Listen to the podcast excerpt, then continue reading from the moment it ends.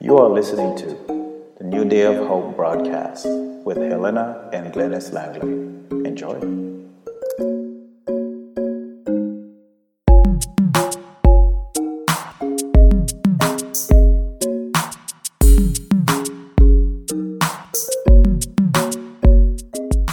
We just want to welcome you back and let you know that it's a new day. It's a new day of hope and it's a hope worth having. And this can only be found in Jesus. Well, blessed be the name of the Lord Most High. Can you imagine this is the final Thursday of 2021? I want to take a little time on behalf of my family and myself to wish all of you a bright and prosperous 2022. There is a word from the Lord today. And I'd like to read two scriptures for you briefly. And First Samuel chapter 26 and verse 21. That's First Samuel chapter 26 and verse 21. The verse 21 says, Then said Saul, I have sinned. Return my son David. I will no more do thee harm, because my soul was precious in thine eyes this day. Behold, I have played the fool and have erred exceedingly. And I'd like to go to 2 Timothy chapter 4 and verse 7, where Paul says, I have fought a good fight. I have finished my course. I have kept the faith. I'd like for the next few minutes to leave a word with you, this final word for this year, entitled Looking Back. A few years ago, a preacher from San Diego, California, went to Fort Worth, Texas to conduct a revival meeting. Upon his arrival, it seems that everyone he came in contact with was singing the song entitled Looking Back. He said to himself, I'll be glad when I go back to San Diego so I won't hear this song anymore. When he returned home, nearly everyone that he came in contact with was either singing or humming that same song, Looking Back. So he wanted to know what was in that song, what are the words of that song, and this is what he found out. He says, Looking back over my life, I can see where I caused you strife. But I know, oh yes, I know, I'd never make that same mistake again. Looking back over my deeds, I can see signs a wise man needs. And if I just had another chance, I'd never make that same mistake again. Once my cup was overflowing, but I gave nothing in return. Now I can't begin to tell you what a lesson I have learned. Looking back over the slate, he said, I see love turned into hate. But I know, oh yes, I know, I'd never make that same mistake again. I am today, my friends, impressed with two things. One, the writer admitted that he had made a mistake. That is a rare thing in our day and in our time because no one seemingly wants to admit the fact that he or she has missed the mark of God's standard. We have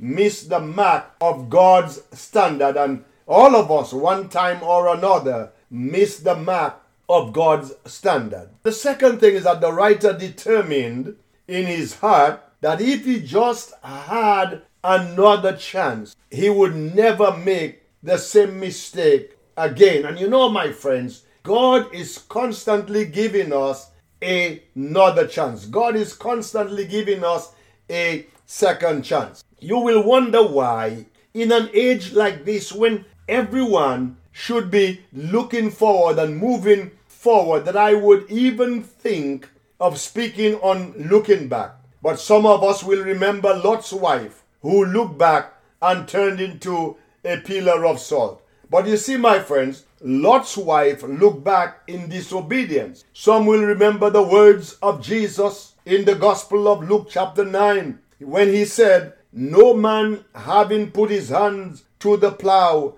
and look back is fit for the kingdom of God. But Jesus was talking about the individual who is hesitating between two opinions. He was talking about one whose heart is divided. He was talking about a man who has his feet in one direction and his face in another. He was talking about procrastination.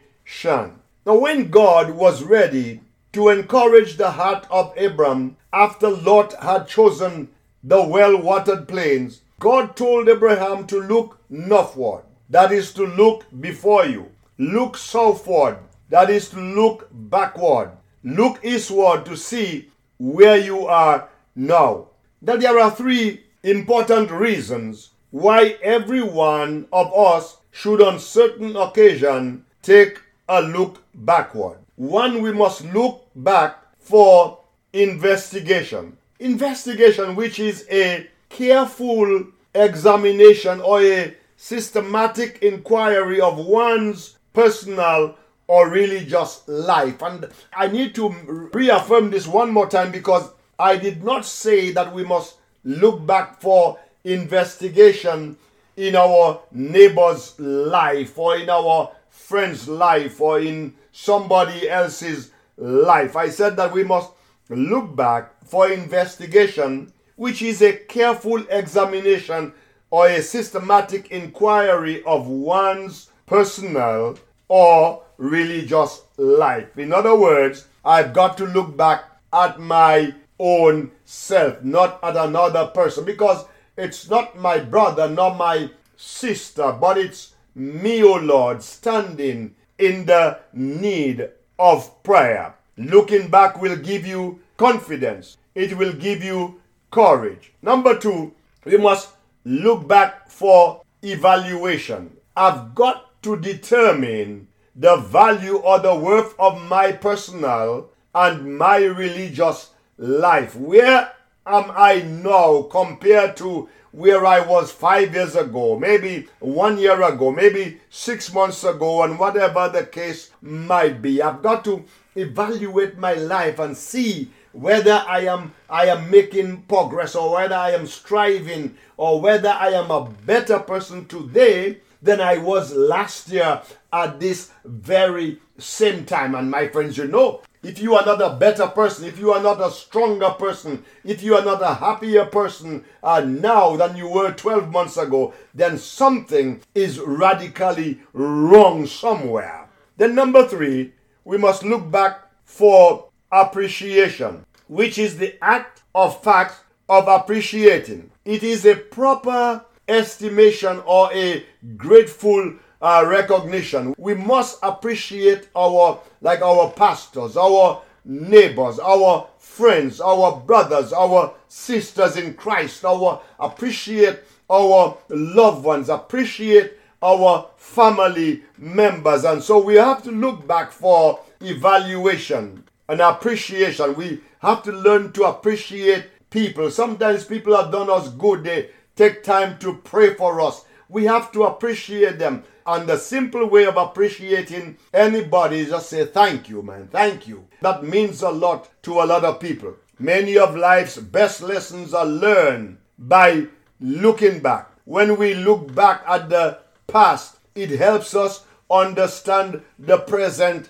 better, my friends. When we look back at the past, it helps us understand where we are now because we know where we are coming from. That's why automobiles have rear view mirrors, not just for flash, but the mirrors are there. So periodically you can look back and see what your surrounding is like, what is behind you. When David's comrades were trying to dissuade him from going to fight Goliath, they reminded him of his youth and that he knew nothing but taking care of his father's sheep. But David took a look back and said to them, Hey, while I was taking care of my father's sheep, God gave me the power to fight with a lion and a bear. The same God will give me the giant. When we sing Amazing Grace, how sweet the song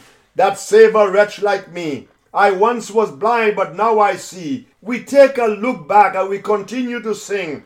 And we say, through many dangers, toils and snares. I have already come. 'Twas grace that brought me safe thus far, and we say that grace will lead us home. Then said Saul, I have sinned. I have erred exceedingly. I have played the fool. Paul said, I have fought a good fight. I have finished my course.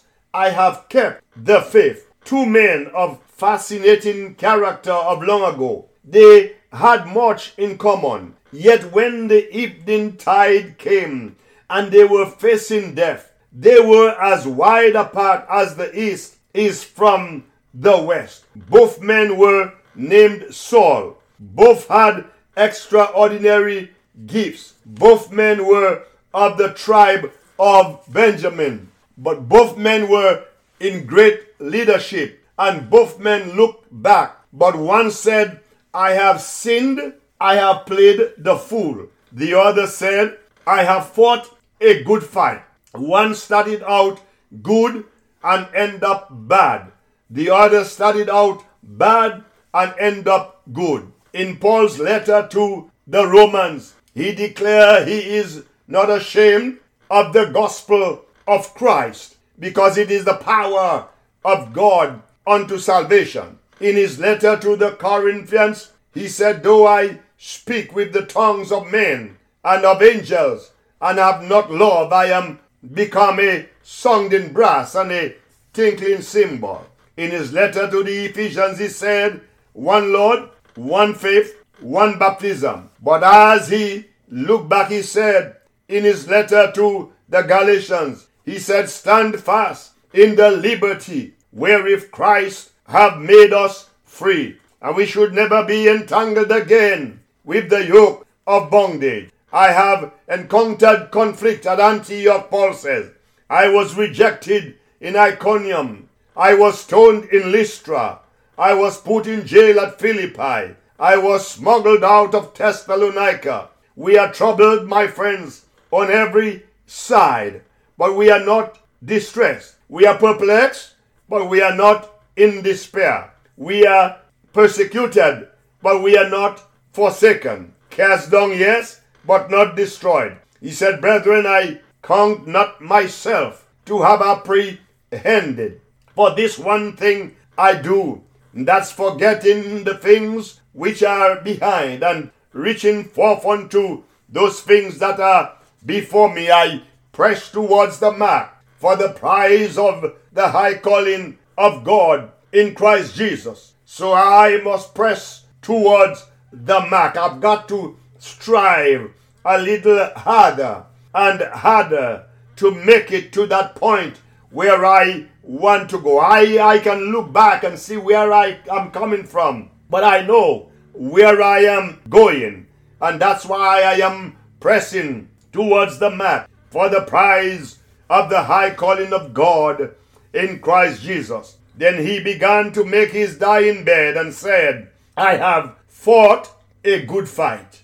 I have finished my course. I have kept the faith. Henceforth there is laid up for me a crown of righteousness which the Lord, the righteous judge, shall give me at that day. Oh, what a way to end one's life is by saying that I have fought a good fight. As I look back, I see my struggles, I see my pain, I remember them. But now I know as I am about to depart in this life, Paul says, I have fought a good fight. I have finished my course. I have kept the faith. May God bless you today, my friends, is my prayer for you.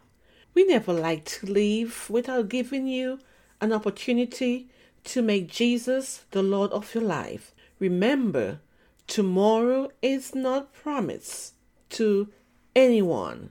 Tomorrow can begin a brand new day for you. It can be a brand new year when you have given your heart to Jesus. So make him the Lord of your life. Amen. And if you've been impacted by this ministry, we'd like to hear from you. You can email us at newdayofhopeatlanta at gmail.com. So until then, shalom.